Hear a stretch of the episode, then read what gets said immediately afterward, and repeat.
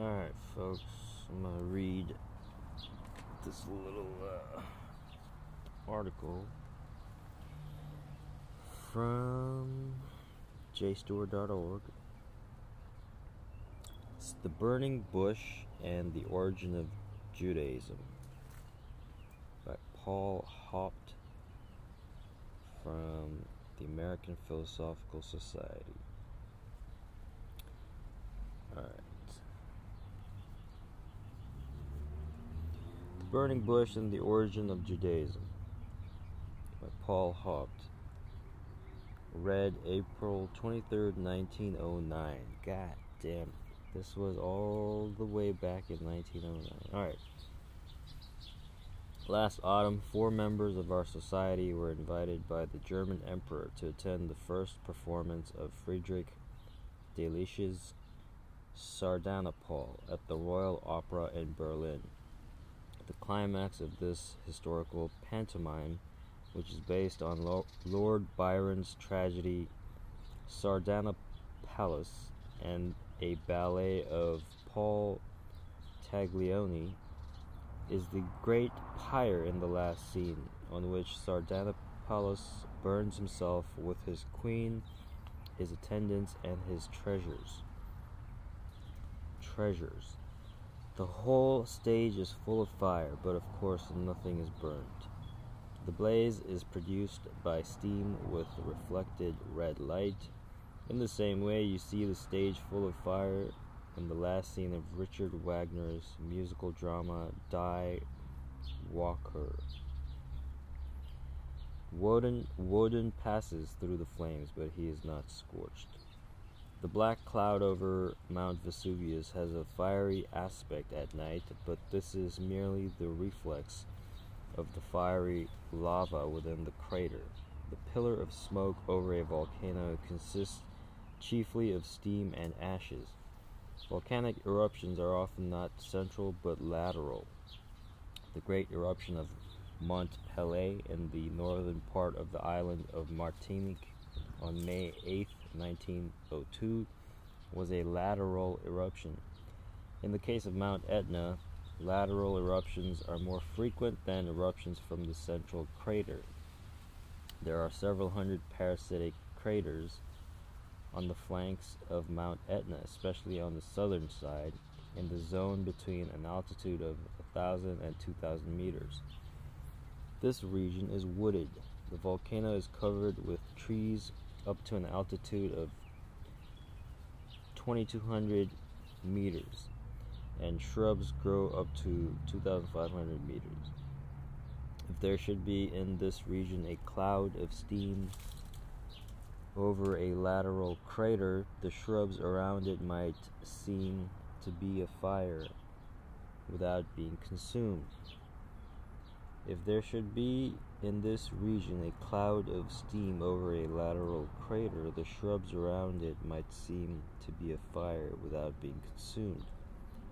This, I think, is the great sight which Moses observed on the mountain of God about 1200 BC. Mount Sinai is generally supposed to be a mountain on the so-called Sinaitic peninsula between the Gulf of Suez and the Gulf of Aqaba. The majority of scholars believe that the mountain of the law was the present Jabal Musa, the mountain of Moses, which is the highest point of this barren peninsula in the south, rising to a height of 7,362 feet. But the two famous Egyptologists, Richard Lepsius and George Ebers, claimed this distinction for the Jabal Serbal in the northwest, which is 6,731 feet high. Mount Sinai, however, cannot be located on the Sinaitic Peninsula. It was a volcano in the land of Midian, on the northeastern shore of the Red Sea. Midian is not the name of an Arabian tribe. It denotes the Sinaitic Affictioni, that is, the League of Worshippers of Jehovah in the neighborhood of Elath, the Edomite port at the northeastern end of the Red Sea. Midian is derived from the old Sumerian word din, which means in Arabic not only judgment but also religion. Law and religion are intimately connected in the East. The Jewish religion is known as the Mosaic Law. In the New Testament, the Jewish theologians are called lawyers. Did you hear that? The Jewish religion is known as the Mosaic Law. In the New Testament, the Jewish theologians are called lawyers. Remember, it says the law was given to the Hebrews, the Israelites. The Arabic term faqih denotes a scholar versed both in jurisprudence and theology. Midianite is not a name like Arabic, but a term like Islamic. Priest of Midian means a priest of the Sinaitic Amphitryony. The name of Moses' father-in-law was Jethro, which may be connected with the name of the Egyptian sun god Ra, which we find also in Potiphera and Potiphar. For Potiphera compared to... Okay. In the original tradition, Moses was the son-in-law of a priest of On, or Heliopolis, the city of the sun god. Yeah, remember Mr. Jordan Maxwell even talks about this when he explains Solomon. Solomon, the temple of the sun, is which he says is the Great Pyramid. Okay. Moses' Egyptian wife is contemptuously referred to as the, check this out, as the what? As the Ethiopian woman. Alright. Afterwards, this tradition was transferred to Joseph. Moses is not a proper name but a title, meaning deliverer. Moses is not a name but a title, meaning deliverer. He was an Edomite, but the son-in-law of an Egyptian priest of Heliopolis, near the western end of Goshen, where the Edomite ancestors of the Jews lived before the Exodus. According to Acts 7:22, Moses was learned in all the wisdom of the Egyptians.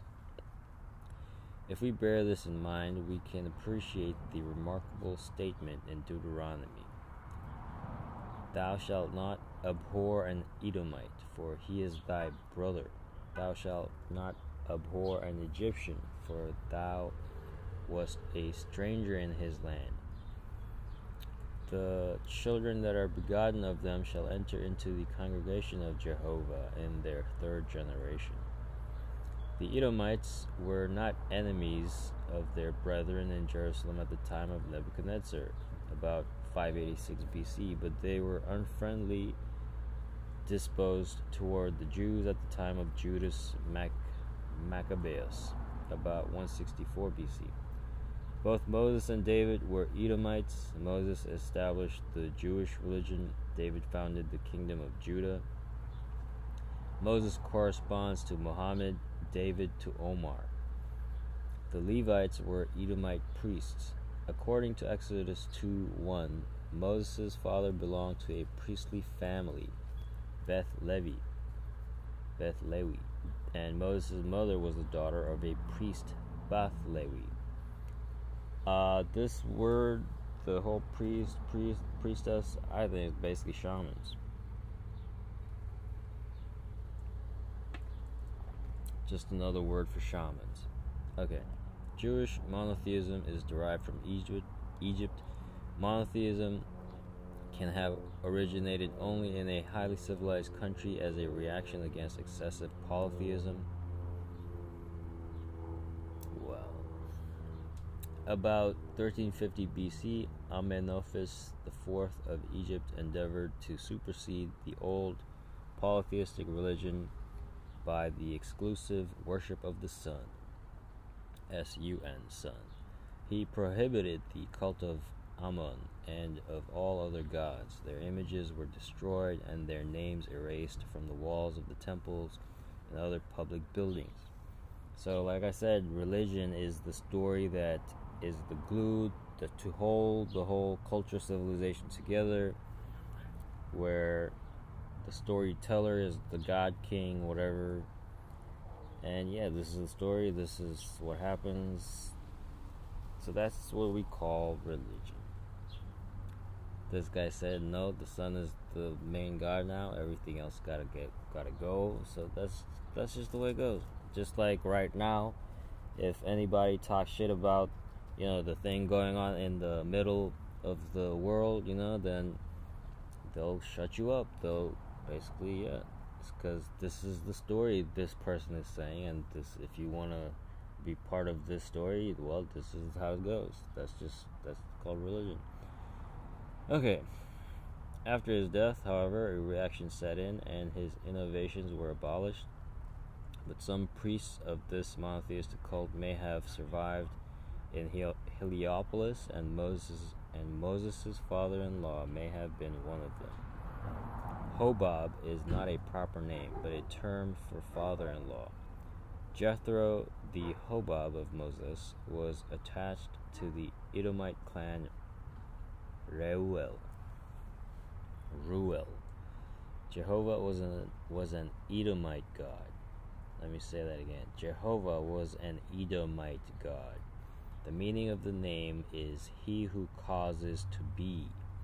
In Exodus 3:14, we must read instead of the meaningless Aye Asher Aye, I am that I am, Aye Asher Aye, I cause to be what is. The old name of this god of the Edomites was Esau, which is a dialectic form of the Hebrew word Oseh, for Asai, maker. Esau, remember, is the brother of Jacob. You saying this is all just stories? The Jews are the descendants of the Edomite worshippers of Jehovah, who were united under the leadership of David about 1000 BC. David belonged to the Edomite clan Ephraim in one of the fertile valleys about Hebron. He was not a native of Bethlehem, neither was any son or descendant of David ever born in Bethlehem. Yeah, what if the original, this group of people came from, you know, that the whole stone towers of the Himalayas? What if that's where they came from? Anyways. Judah, Yehuda, is not the name of an Israelitish tribe, but a feminine collective to Yehode. He confesses. King of Judah is originally a title like the Islamic commander of the faithful. The worship of Jehovah was introduced in Israel by David about 1000 BC, after he had conquered the northern federation of Israelitish tribes, but after the death of Solomon, the Israelites relapsed into their former idolatry. The Israelites have vanished. They survive only mixed with numerous foreign elements, including a considerable percentage of Aryan colonists in the Samaritans, whose number is now reduced to 170 souls. The Israelites were not in Egypt, but the Edomite ancestors of the Jews were in Egypt about 1230 BC under the reign of Merneptah, whose name appears in the Old Testament as Meneptoah. At that time, the Israelites were settled in Palestine, in the region of Mount Ephraim. At the time of Gideon, about 1100 BC, the Israelitish peasants in Palestine were idolaters, while the invading Midianites were worshippers of Jehovah. The legends of the ancient Israelites have been subsequently conformed to Judaic standards, just as the traditions of Saudi Arabia have been systematically altered by the followers of Muhammad. The names of the ancient Israelitish gods and the old legends were afterwards replaced by the Angel of Jehovah, or Jehovah. Gideon's name, Jerubbaal, shows that he was not a worshipper of Jehovah. If the Midianite Bedouins had not been defeated by the Israelitish peasants, they would have conquered Palestine from the east. As they were repulsed at that time, they afterwards invaded Palestine from the south. It is possible that in the time of Gideon, the son of an Israelitish herdsman was sold by Midianitish Ishmaelites, or Ishmaelitish Midianites, as a slave into Egypt, where he afterwards attained a prominent position. But the statement that this happened to the ancestor of Ephraim and Manasseh is a later modification of the original tradition. As the Israelites never were in Egypt, the official historians tried to create the impression that Ephraim and Manasseh had been born in Egypt, and that the Israelites had been from the beginning worshippers of Jehovah. The story of Joseph seems to have been influenced in some. Okay, continuing. The story of Joseph seems to have been influenced in some respects by the ancient Egyptian poetic autobiography of Sinuhet, about 2000 BC. Also, Balaam was a prophet of Jehovah, while the Israelites, who were to be cursed by this Edomite seer, were idolaters. In Numbers, we read that Balaam came from Aram, from the great mountain in the east, that is Mount Sinai, in the neighborhood of Elath, on the northeastern shore of the Red Sea. This Aram is not Syria, but the Quranic Iramu, which we find in the 89th Surah in connection with the Adites. Iramu or Aramu denotes the region southeast of Elath. Balaam is identical with Luqman the Wise. Luqman is a translation of Balaam. Both names mean devourer. The name of Balaam's father is Beor, and Luqman's father was called Baor. Yeah, wasn't Balaam also the story of when the donkey spoke to Balaam? Anyways, Luqman was born at Elath. Elath or Eloth means tall trees, including palms, and there is a large grove of palm trees near Elath. In Judges, Elath is called the city of palm trees. In the Quran, the Midianites of Elath are called the people of the grove. Aikat is an adaptation of Eilat, the Arabic name of Elath. Just as Midian is not a tribal name, but the ancient term for the Sinaitic Amphictyony, so the Adites referred to in the Quran are not a tribe, but a religious confederation. Arab is the collective to Adah, custom, usage, institution, a synonym of Sunnah, which may be connected with Sinai. It is originally a designation of the worshippers of Jehovah, as are also Midian and Yehuda, the prototypes of the later congregation. Hud, the name of the prophet who was sent to the Adites, is but a shortened form of Yehuda. Shu'aib, the Arabic name of Jethro, means small tribe. Mount Sinai, the sacred mountain of Midian, must have been a volcano.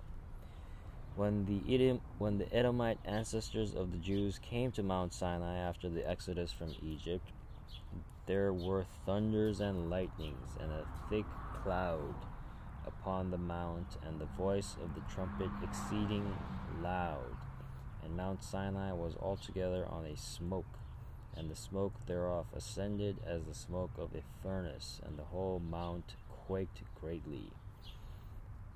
This passage from Exodus describes a volcanic eruption accompanied by earthquakes and thunderstorms. Also, another interesting thing I find is after Jesus died on the cross, what happened? There was lightning and thunder, and the earth shook. There was an earthquake.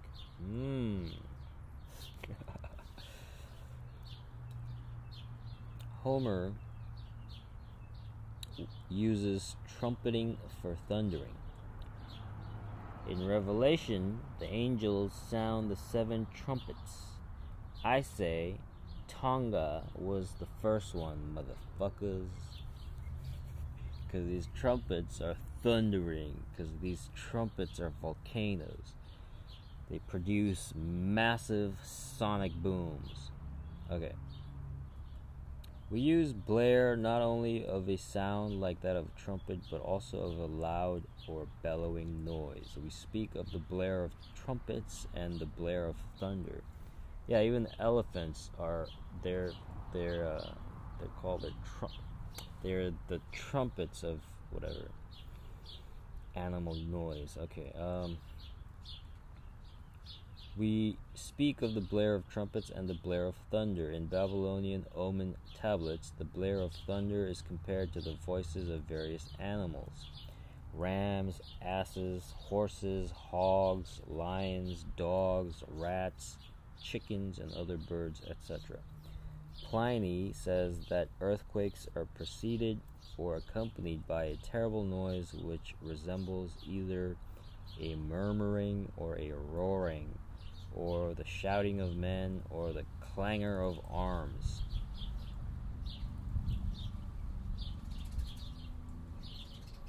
It's interesting because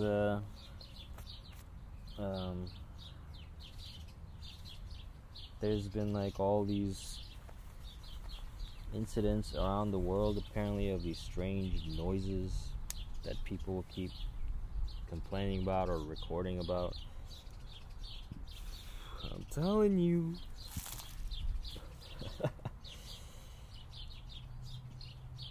Alright. A Winchester physician said of the recent seismic shocks in Virginia at the beginning of this month, April 1909, I felt 2 earthquake shocks. They were like the boom of heavy cannon fired in quick succession, and were followed by a loud roaring and rumbling. The earth trembled and my house swayed perceptibly.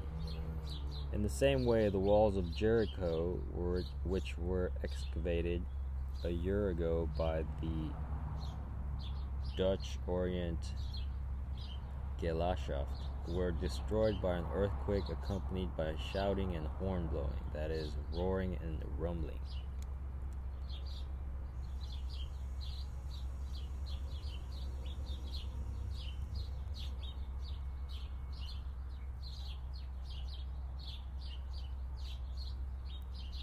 The idea that the walls of this ancient, impregnable fortress fell down owing to the shouts of the Israelites and the horn-blowing Israelitish priests is a later embellishment. Of course, it's a later embellishment. Similarly, Sodom and Gomorrah were destroyed by a tectonic earthquake. Well, could have been a volcano too, because fire fell down from the sky, so... This was discussed more than 10 years ago by the German geologist Blankenhorn in his book on the Dead Sea and the Destruction of Sodom and Gomorrah, Berlin, 1908. Also, the explanation of the pillar of salt was given long ago. At the southwestern end of the Dead Sea, there is the so-called Mountain of Sodom, consisting of crystallized rock salt. How are crystals formed, people? Sound. Crystals, snowflakes. How are they formed? By sound. It shows you this whole thing is musical. Okay. We are under this vault, this dome of sound, of vibration. Okay. From the face of it, great fragments are occasionally detached by the action of the rains and appear as pillars of salt advanced in front of the general mass. Such pillars or pinnacles have been often noticed by travelers. Lieutenant W.F. Lynch described one of which was about 40 feet high, cylindrical in form, and resting on a kind of oval pedestal some 50 feet above the level of the sea. Look, man, back in the day when we were still traveling with the Silk Road and all this stuff, before we had all these... Anyways, so basically that's when people were traveling back and forth. They were seeing all these different images. They were sharing all these different stories. They were smelling all these different new smells and textures and colors and sounds and foods. Yeah, you're gonna fucking write down these stories so you remember, man. What the fuck does... What do we do right now? We, back in the day, people would travel, write down their journals. Nowadays, we go travel and make fucking traveling journal blogs. It's like we do the same thing. We are points of awareness, traveling around, collecting all kinds of stuff, and then writing down stories, telling our story. That's all we do. Okay. A picture of it is given in Lynch's narrative of the U.S. expedition to the River Jordan and the Dead Sea.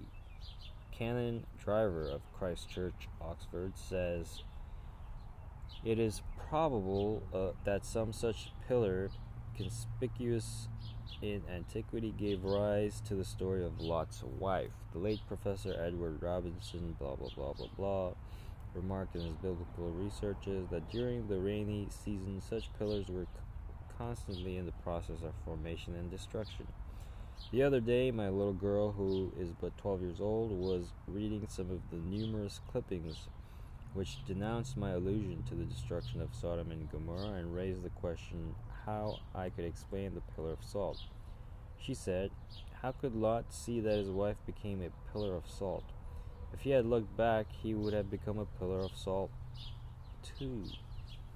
The meaning of the original text in Genesis is undoubtedly that as soon as Lot's wife looked back, she became a pillar of salt." See, man, this is what I'm saying. Kids are way smarter than us adults, man. She caught it. She was like, well, how did Lot know his wife turned into a pillar of salt unless he looked back? And if he looked back, he should have also turned into a pillar of salt. Kids are fucking smart, man. Adults are dumb fucks. Adults are dumb as fuck, man. Okay. The meaning, okay, blah, blah, blah. In a Philadelphia paper, a correspondent stated, I had overlooked the comma. There were no commas in the original text.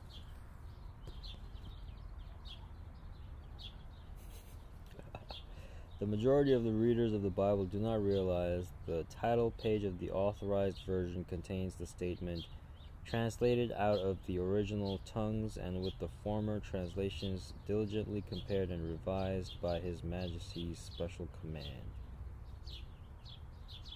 In Exodus, we read, the sight of the glory of Jehovah was like devouring fire on the top of the mount in the eyes of the Israelites. Let me read that again. Exodus XXIV, what is that? 17, we read, the sight of the glory of Jehovah was like devouring fire on the top of the mount in the eyes of the Israelites. Also, the word pyramid, pyra meaning fire, mid meaning mound, pyramound, a mound of fire.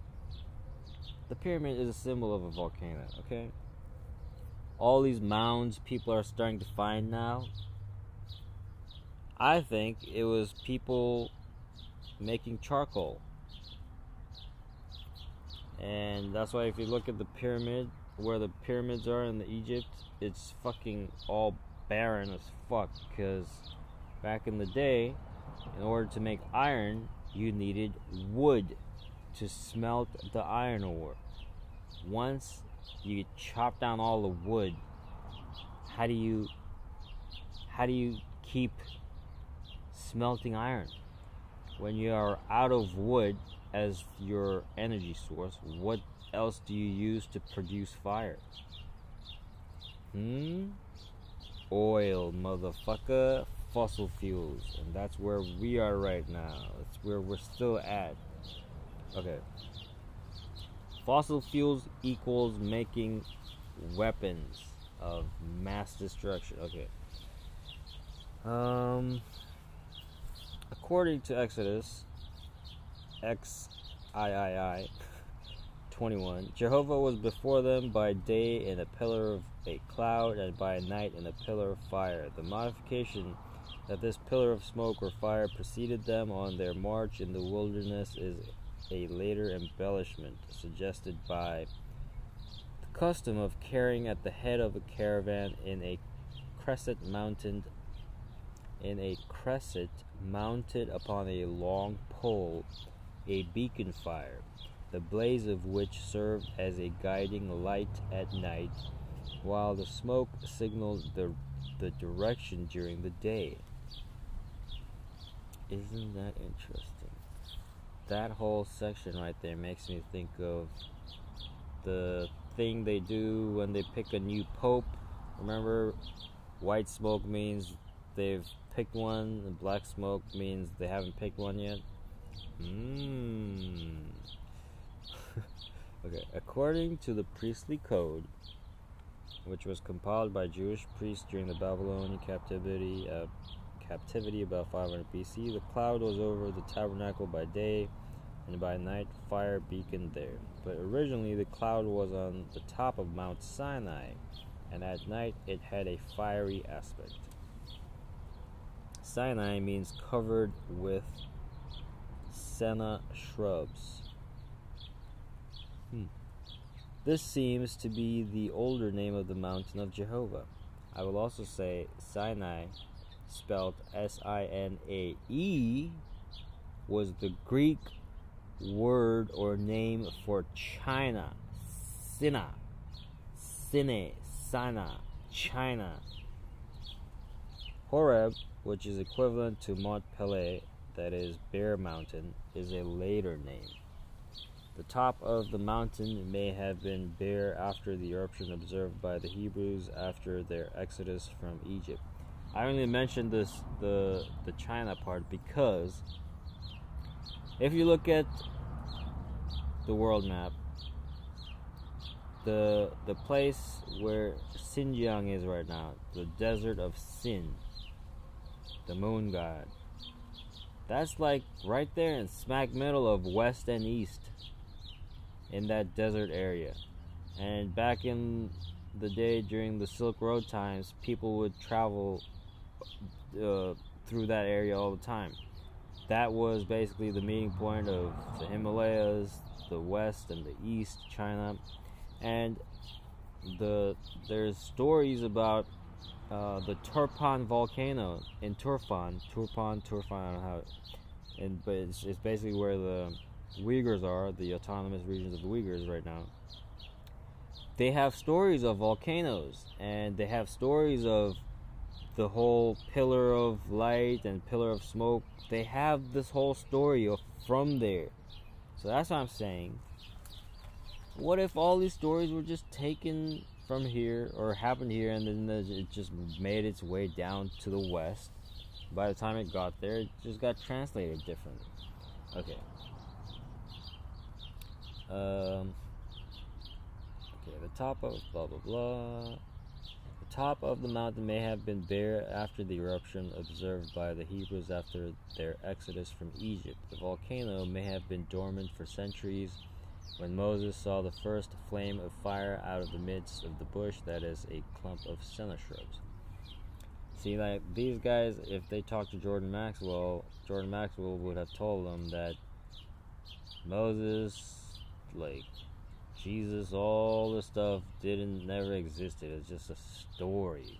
So that's what I'm saying. From that perspective, that's the conclusion I came to also, that there's just stories These are just stories that were taken from somewhere else. So then I went looking for, okay, then where did these stories come from?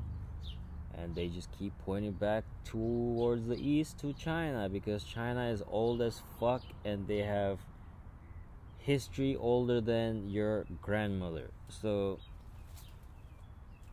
they have history over 3,000 years, man.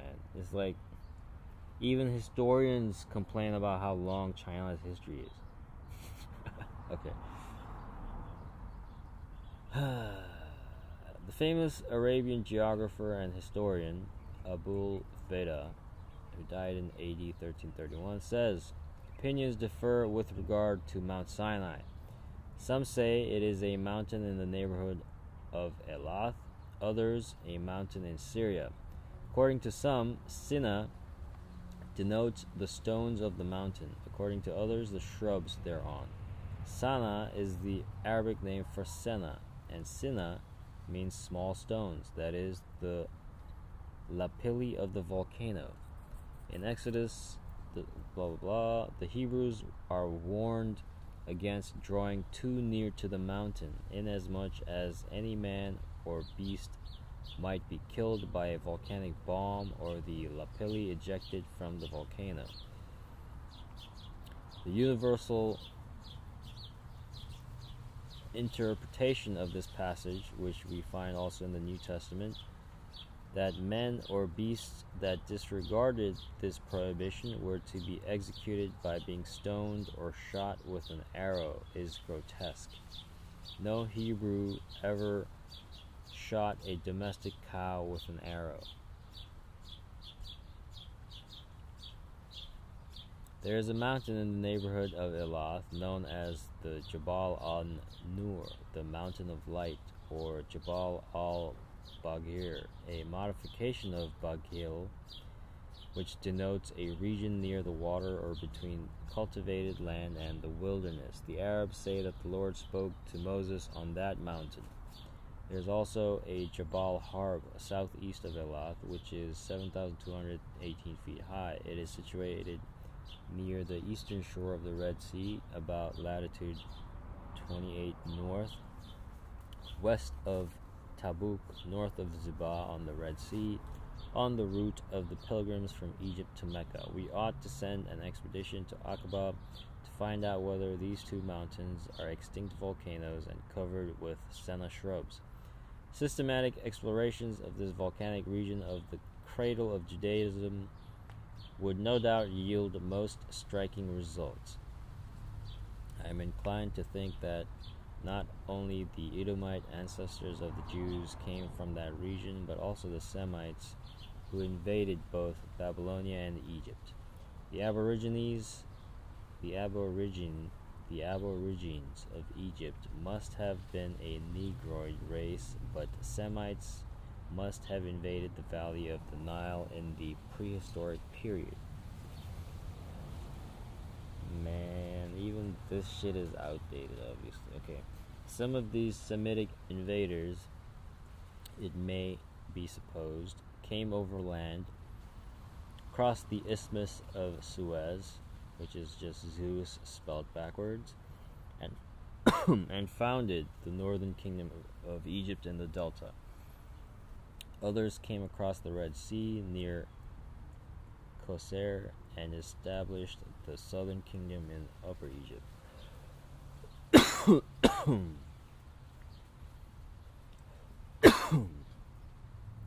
The northern and the southern kingdoms were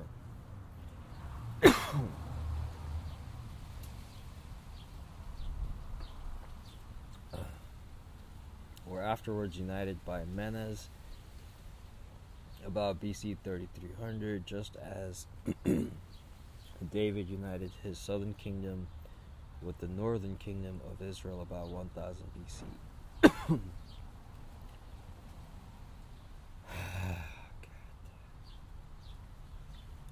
The Israelites may have originally lived with their Edomite brethren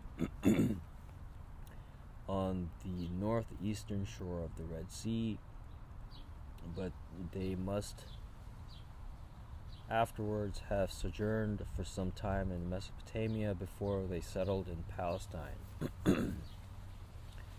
They may be a branch of the Semites who had invaded northern Babylonia and had afterwards gone to Assyria. The Edomite ancestors of the Jews invaded Palestine from the south prior to BC 1000, but the Israelites must have come to Palestine from the northeast, probably through Raqqa on the Euphrates, Palmyra, and Damascus prior to BC 1400,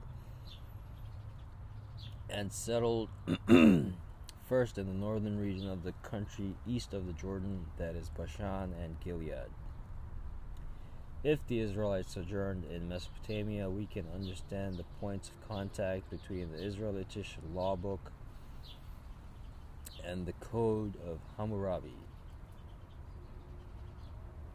The Decalogue represents the quintessence of the old moral and religious precepts, which was probably extracted by the prophets in the 7th century after Israel had fallen in BC 721, and which was afterwards still more concentrated by Jesus.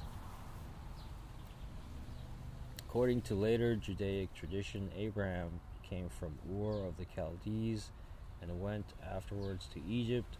The same source states that Abraham had an Egyptian concubine.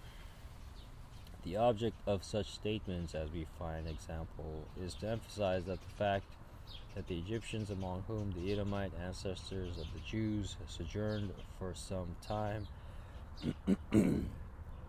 considered themselves superior to the forefathers of the Israelites.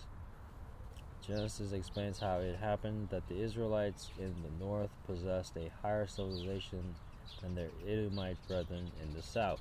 The Israelites were peasants, the Edomites, on the other hand, semi-nomadic shepherds. Sons of Leah means cowboys.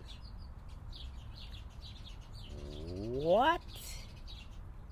Sons of Leah means cowboys. Sons of Rachel, shepherds. Did you hear that?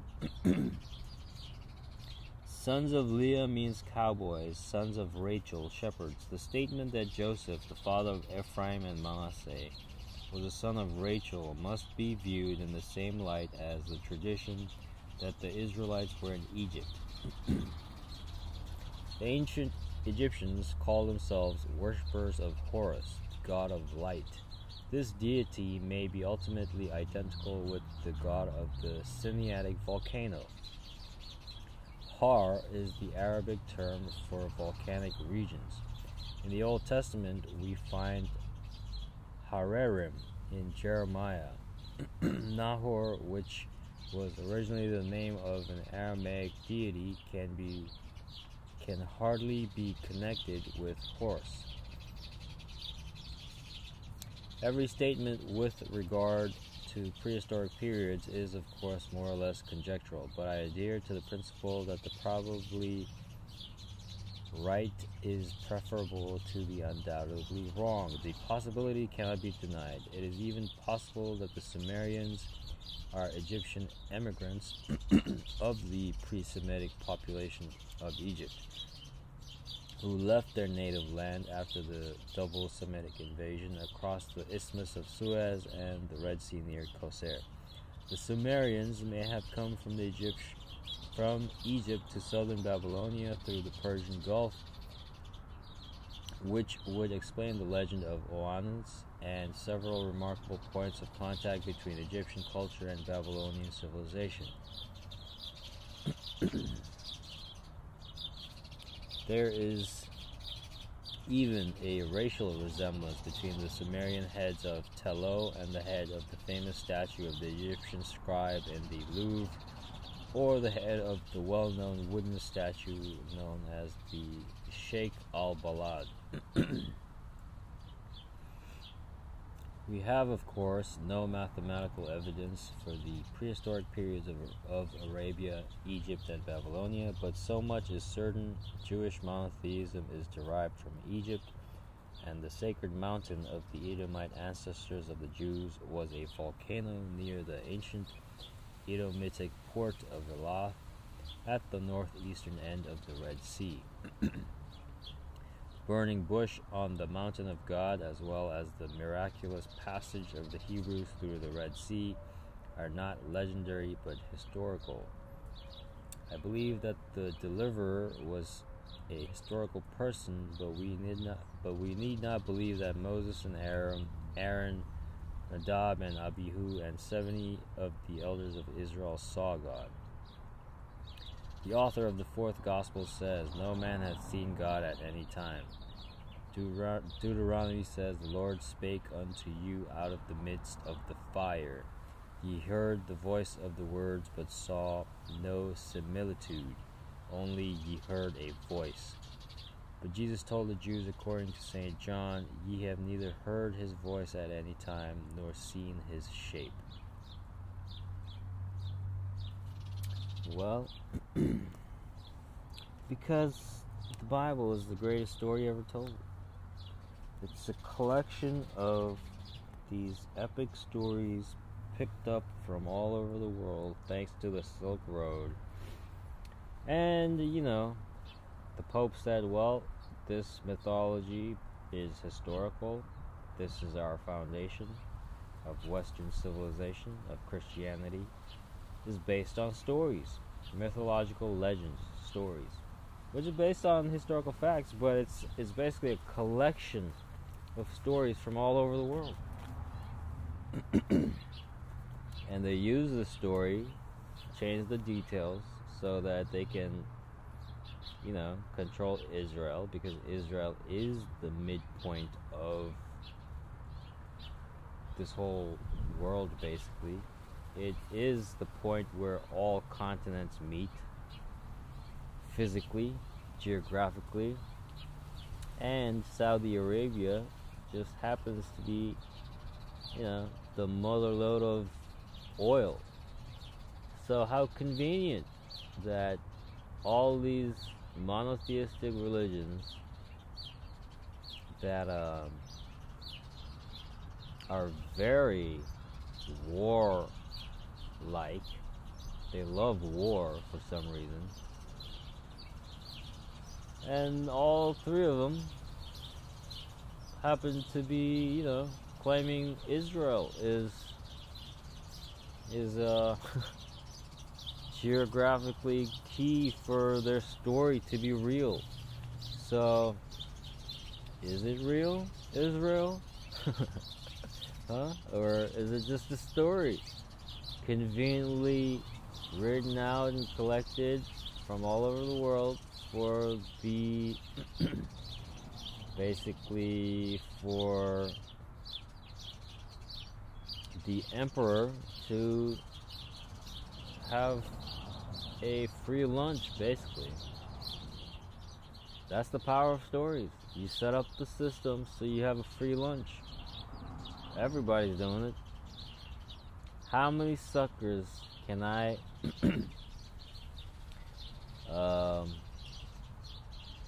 domesticate into my sheep pen so I can survive off of them? That's all religion is. That's all governance is you find some animals and you multiply them so that you can live off of them.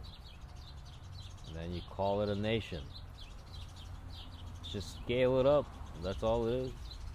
And you gotta protect your goods now. There's other shepherds with bigger flocks that need more land and water and resources. So what are you gonna do? There's nothing new under the sun, man. Stories. All good stories have the same characters, man.